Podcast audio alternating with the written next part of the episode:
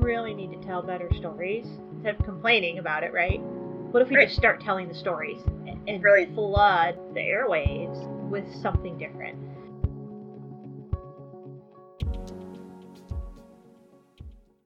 Hey, welcome back to the podcast. And this past Sunday, uh, we started a new sermon series, um, doing a series called You Only Live Once. Uh, I won't be the only one preaching. We I kind of restructured uh, our preaching sequence um, back in January, and so I'm preaching about twice a month, two to three times a month. It seems like it varies. Originally, it was supposed to be like every other week, and then the staff uh, took turns filling in the other weeks.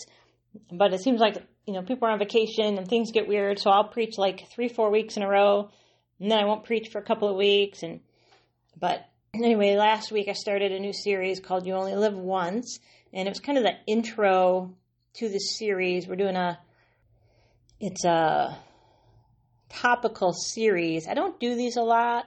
I think I prefer to just preach out of I think I prefer to just preach out of a book and move through it that way or you know to take uh, a couple of chapters and just break it down verse by verse and preach through a series preach the verses through a series that way um, but i wanted to do something a little different this time and i actually had this scheduled back in january uh, sat down worked on a year's worth of sermons got all the titles uh, scriptures on the books and kind of a general idea where the series were going to go. Uh, so this one was actually scheduled to launch in September. So it was going to be like our back to school series, right? And then March came and COVID and some of the series that we had planned just didn't fit anymore. And just scra- so I just scrapped all those sermons. And this one got bumped up for our summer series, which, you know, actually works out well because we've started uh, re-entry. So I think we're about week three or four, maybe week, maybe this might be week five coming up, where we started with in-person worship again. And so uh, we have about I don't know thirty, anywhere between twenty-five and thirty-five in person on Sunday morning, which is about the max that our sanctuary can handle, and still meet the guidelines for social distancing. Uh, and then we have, I think, like 50 online or so. So now that we've been meeting in person, uh, this has been a, um, this is, I think this is just going to be an interesting one to do in person. And this week is Don't Let Worry Ruin It. So we're continuing with this series, and we're just going to look at ways that, you know, if we only live once, how can we live this life fully and completely? Uh, so this, the first, like the intro sermon was out of Deuteronomy chapter 30, uh, and then John 10, uh, where Jesus says, I'm the good shepherd, and I have come to give you life and to give you fullness of life. And so these are ways that how can we experience fullness of life or things that um, we embrace in life that detract from fullness of life. So obviously this week is worry and anxiety. We're going to look at the passage where Jesus says the road is narrow. What does that mean? Uh, there's a, a parable that Jesus tells of a man who builds bigger barns, and Jesus says, "Don't be a fool. Tonight your life will be uh, taken from you." And so we're going to look at what it means to be a fool and how we can allow that to distract from the fullness of life, our foolishness. We're talking about being a setting a better example in this life. And then the last one is let gratitude flow and how gratitude enhances and really brings about fullness of life in Christ. So obviously we're going to look at the scriptures, what Jesus has to say about these. Uh, most of these are going to be in the Gospels, uh, with the with the exception of the intro series. Um, although I did De- Deuteronomy 30 and then brought in uh, the Gospel of John, chapter 10. So our key verses were Deuteronomy 30, verse 4. Now I'm just going to read these out of the NIV. I actually preached out of the CEB, which I think is Common English Bible. it's a newer translation, and I'm enjoying preaching out of it. Uh, the CEB is, especially the one that I got, actually, my teaching pastor here at Devonair, um, she actually gave it to me, and it's a Wesleyan study Bible, so all the study notes are Wesleyan theological perspectives. And I'm really enjoying this book uh, or this edition.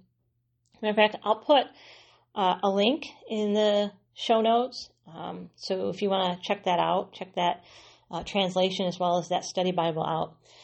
And I'm enjoying it. It's almost as if uh, the CEB is like the new NIV. I know there's actually a new NIV. There's today's NIV or whatever, but but it's almost so the NIV, the original uh, translation, I think was released in 1984, and it was so popular because it was just common vernacular. It it was um, relatable, and I think that's why the CEB is the same. It's a newer, uh, maybe.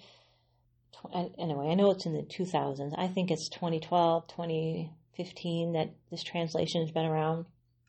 But I'm finding that because of its modern day vernacular, it's very helpful in preaching when you're preaching with people who are previously unchurched, uh, people who are new to the faith, and and even for my own personal, I'm using it for my own personal devotions because it's you know I mean I, I came to faith in Christ in the early 90s, 1990s, and the NIV spoke so well to me, but a lot of it is embedded and I've memorized it in the NIV.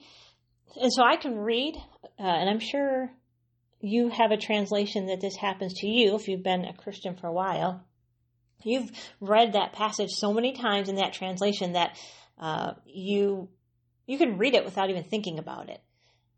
And so the CEB has made me slow down and pay attention to what the writer is saying of the of that text and uh, and think about it again hear it in a different way hear it sometimes as if you're hearing it for the first time allow the spirit to really speak to you in a fresh way and so i'm enjoying it for both of those reasons one because i'm uh, the congregation is just really responding to that translation and then for my own personal edification and my devotion time with God. Um, but I'm going to read out of the NIV right now. Uh, so Deuteronomy chapter 30, verses 4, 11 through 15, and then 19 and 20. So verse 4 says this Even if you have been banished from the most distant land under the heavens, from there the Lord your God will gather you and bring you back. And then verse 11. Now, what I am commanding you today is not too difficult for you or beyond your reach. It is not up in heaven, so that you have to ask, Who will ascend into heaven and get it and proclaim it? Nor is it beyond the sea, that you have to ask, Who will cross the sea to get it? No, the word, verse 14, is very near you. It is in your mouth, it is in your heart and the CEB translation says, It is waiting for you to do it. And then verse 15 See, I set before you today life and prosperity, death and destruction. Verse 19 This day I call heaven and earth as witnesses. I have set before you life and death, blessing and curses. Now choose life, so that you and your children, your descendants, may live. And that you may love the Lord your God, obey his voice, and cling to him. I'm not going to, I want to recount my whole sermon. It is online.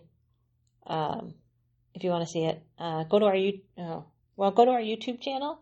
Uh, I think it's just Devonair Community Church. Uh, and we've been recording them and posting them there. Our, our video, uh, we just haven't been doing the audio since we got back to in person. Um, and I think it's just we have too many new things that we're trying to figure out with live streaming and everything that we just kind of gave up. So if you want to hear it, uh, I don't know, go to YouTube, download it, and then you can just listen to it. You don't have to necessarily watch it, you can just listen to it. But whatever. uh, Moses Moses starts this chapter. Moses is getting ready. They're getting ready to cross over into the promised land. So I'm just assuming if you're listening to this, most of you, I think, I think most of my listeners, you're you're you're pastors or you're in the process to become pastors. You know, moving towards ordination. Uh, and I know that there's some of you who are uh, very committed lay people, uh, very involved in your local community church. So so I'm just going to talk to you like that's who you are. Uh, some of you, I don't know, maybe there's some young Christians, new Christians that have stumbled across this. But anyway, uh, Moses is preaching this. It's like his big sermon, right, in Deuteronomy and he's get, they're getting ready to cross over into the promised land and he's going to pass the baton. In chapter 31 he passes the baton to joshua and joshua is going to lead them across the jordan river um, they're going to cross the jordan and enter into the promised land. And moses knows that he, he doesn't get to go into the promised land. You'll have to go back and read why. I'm not going to go into all of why he doesn't get to go into the promised land um, I think maybe I should have spent more time on that in my sermon because there's a few people who had questions about it. And so he doesn't get to cross uh, over into the promised land. And I think that the Lord knew, and you know, if Moses went into the promised land, they would try to set him up as king, uh, maybe even worship him as if he was Pharaoh uh, like the Egyptians worshipped Pharaoh. I know that there's an actual reason, him striking the rock, and he's supposed to speak to the rock, and, and that's why. But even if you read that passage, when the Lord says, you know, because of this, you're not going to cross into the promised land, it still seems unclear exactly what the problem was, other than the fact that he was the leader and he was supposed to set a, a different example, a better example so uh, there just seems to be uh, more to the story that we just don't get the privilege of of hearing and seeing. And um, but as Moses is giving this speech, he, he almost starts this speech off with this, uh, "Hey, uh, I'm about to kind of lay down this command, this charge." This uh, opportunity for you to choose life or to choose death. And I know that you're not going to make the right choice. Uh, so I'm just going to tell you up front that no matter what happens, the Lord will come for you. No matter what happens, the Lord will bring you back. Right?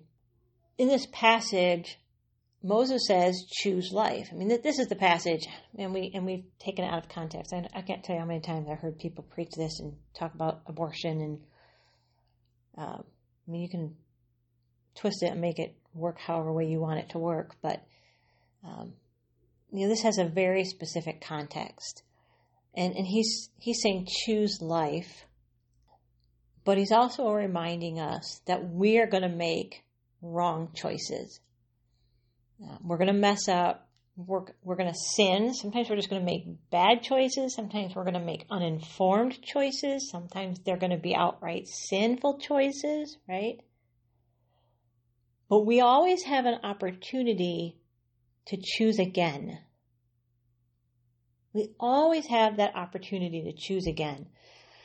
And so, as we're going into the series, I think one of the things I really want people to hear and to understand is that we always have that opportunity.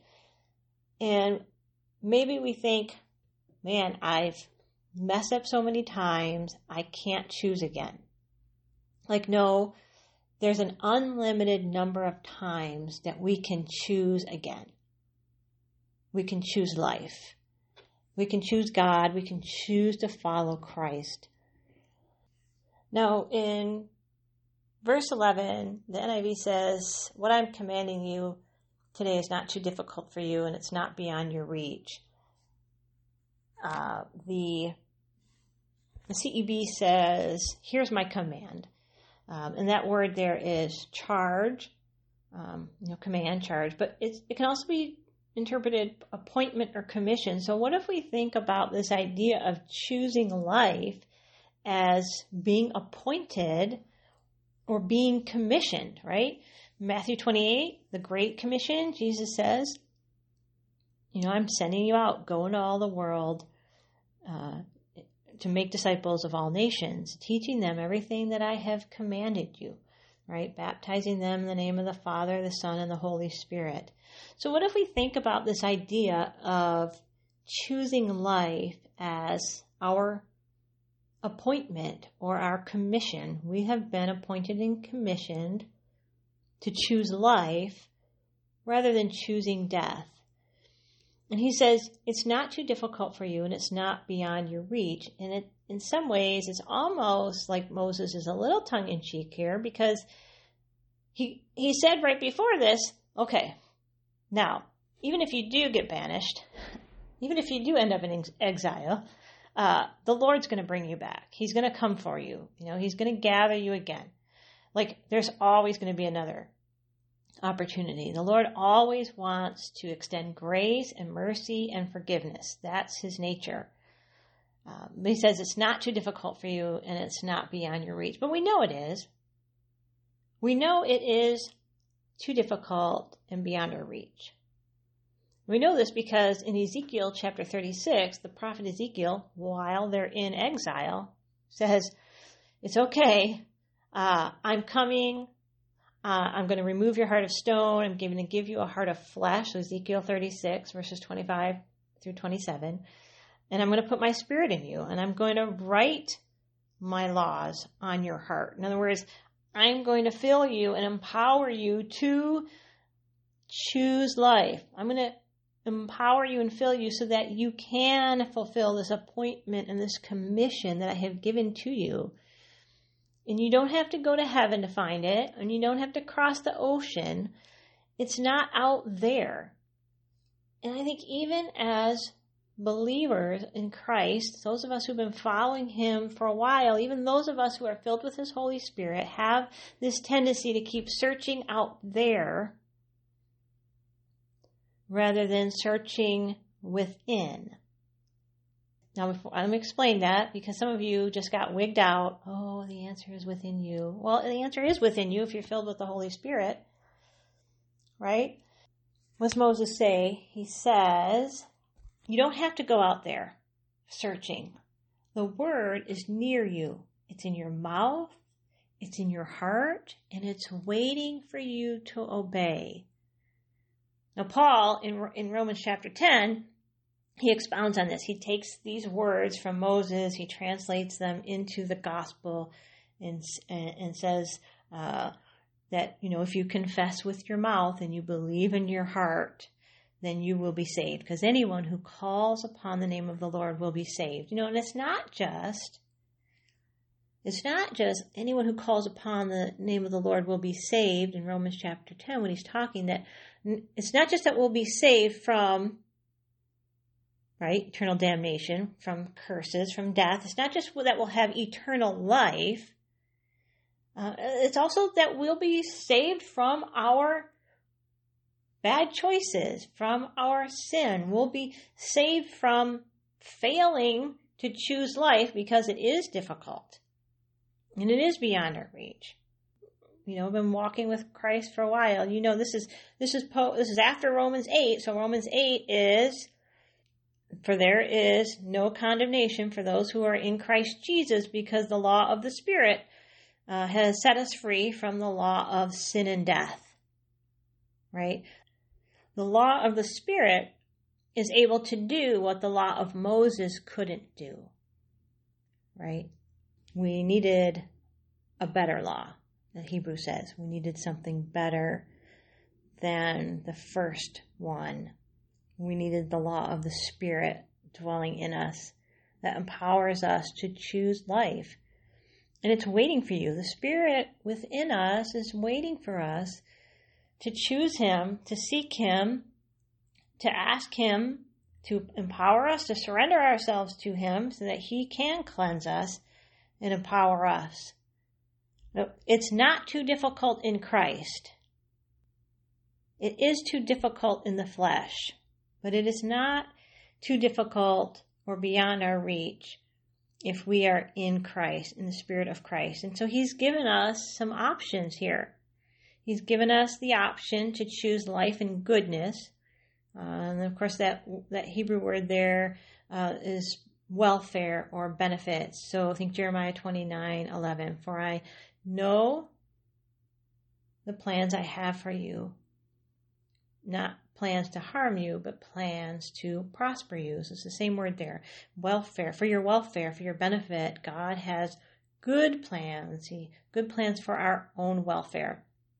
Or you can choose death and curse. And, and the Hebrew for curse there is adversity and brokenness.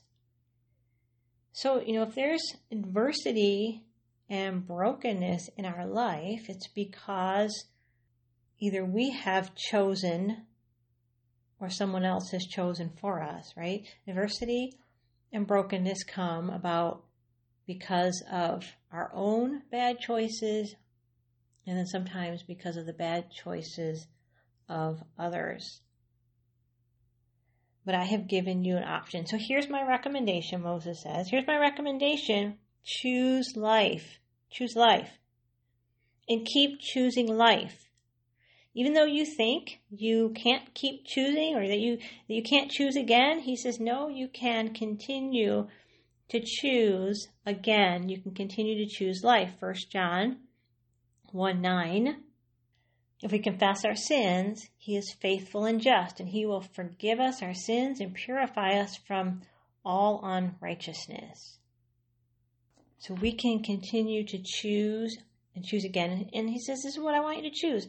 Like if we want to have full life, fullness in Christ, we need to choose love, and we need to choose to obey his voice, and we need to choose to stay close to him. Right? So love love he says love God, love the Lord your God. Deuteronomy 6 verses 4 and 5. Hear, O Israel, the Lord our God, the Lord is one. And you shall love the Lord your God with all of your heart, and your mind, and your soul, and your strength. I read this article recently and it just kind of inflamed me because they were saying how about uh, the heart of the Jewish faith and the heart of the Christian faith is about keeping his commandments. No. Both the heart of the Jewish faith and the heart of the Christian faith are one and the same. The Old Testament, Hear, O Israel, the Lord your God, the Lord is one, and you shall love the Lord your God with all of your heart and your mind and your soul and your strength and your neighbor as yourself. And in the New Testament, it is Jesus is Lord. And you shall love the Lord your God with all of your heart, mind, soul, and strength, and your neighbor as yourself. That is the heart. So we're choosing love. We're choosing to love God and we're choosing to love our neighbor. And then we choose to both hear and obey his voice. Um, and so uh, it took everyone to John chapter 10. And most of us uh, have John 10 10 memorized, right? The thief comes to steal, kill, and destroy, but I have come to give you life and give it abundantly. But if we, if we back up a little bit, we back up to verse 3, he says, The gatekeeper opens the gate for him, Jesus, or the shepherd, and the sheep listen to his voice. He calls his sheep by name and he leads them out. And when he has brought out all of his own, he goes out ahead of him, them, and the sheep follow him because they know because they know his voice. They'll never follow a stranger. In fact, they will run away from him because they do not recognize the stranger's voice. And he goes on to explain because people listening don't understand. Everyone who came before me were thieves and robbers, but the sheep didn't listen to them. I am the I am the gate, and whoever enters through me will be saved. Whoever enters through me will be saved, and he will come in and go out and find pasture. I am the good shepherd. They will go in, they will go out, and they will find pasture. And then our job is to open the gate to let Jesus in. Right? That's that's that's our only job. Those of us who are preachers, who are ministers, even those of you who are lay leaders who are teaching, uh, in your Bible studies in your Sunday school class. Our job is to open the gate for Jesus. We are not the gatekeepers. We don't get to decide who comes in and who goes out. The only thing we get to do is to open the gate for Jesus. We proclaim Jesus. And then Jesus, Jesus calls his own, and he calls them by name. And then they will follow him. And when he calls them by name, he says that he leads them out. He leads them out. So this idea, uh, we, we kind of get this backwards, right? We want, we want to get everybody to come in. That's our job. Like American pastors. Well, we got to get everybody to come in. We got to get every, except that Jesus wants to lead everybody out. We're trying to get everybody to come in, and he's like, um, but I really want to lead them out. You know, he wants to lead them out of bondage, right, to sin. He wants to lead them out of slavery to sin. John is very much creating a Moses picture here that Jesus is completing what, what Moses didn't, right? Moses didn't take them into the promised land. And maybe that's one of the reasons why he wasn't allowed to take them into the promised land. Jesus is the one who takes us, leads us out. He's the one who completes the process of leading us out of slavery and bondage to sin. But he leads us out so that we can find pasture. And there becomes this time in our life where he says they come in and they go out, where where there's this freedom for us to flow in the Spirit of Christ. We should get to this place where we have such fullness and abundance in Christ in our spirit. And we, we don't have to have gates anymore, right? We don't have to have parameters. I'm not saying people can just go crazy, but I, I think you hear what I'm saying there should come a place where we are so sensitive to His voice that we're constantly choosing life because we're constantly choosing to listen to His voice.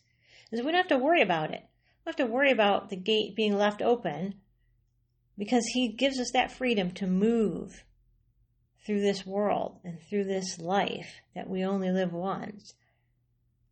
And we can live it with such fullness and such abundance that no matter where we are, where we go, we can clearly hear his voice.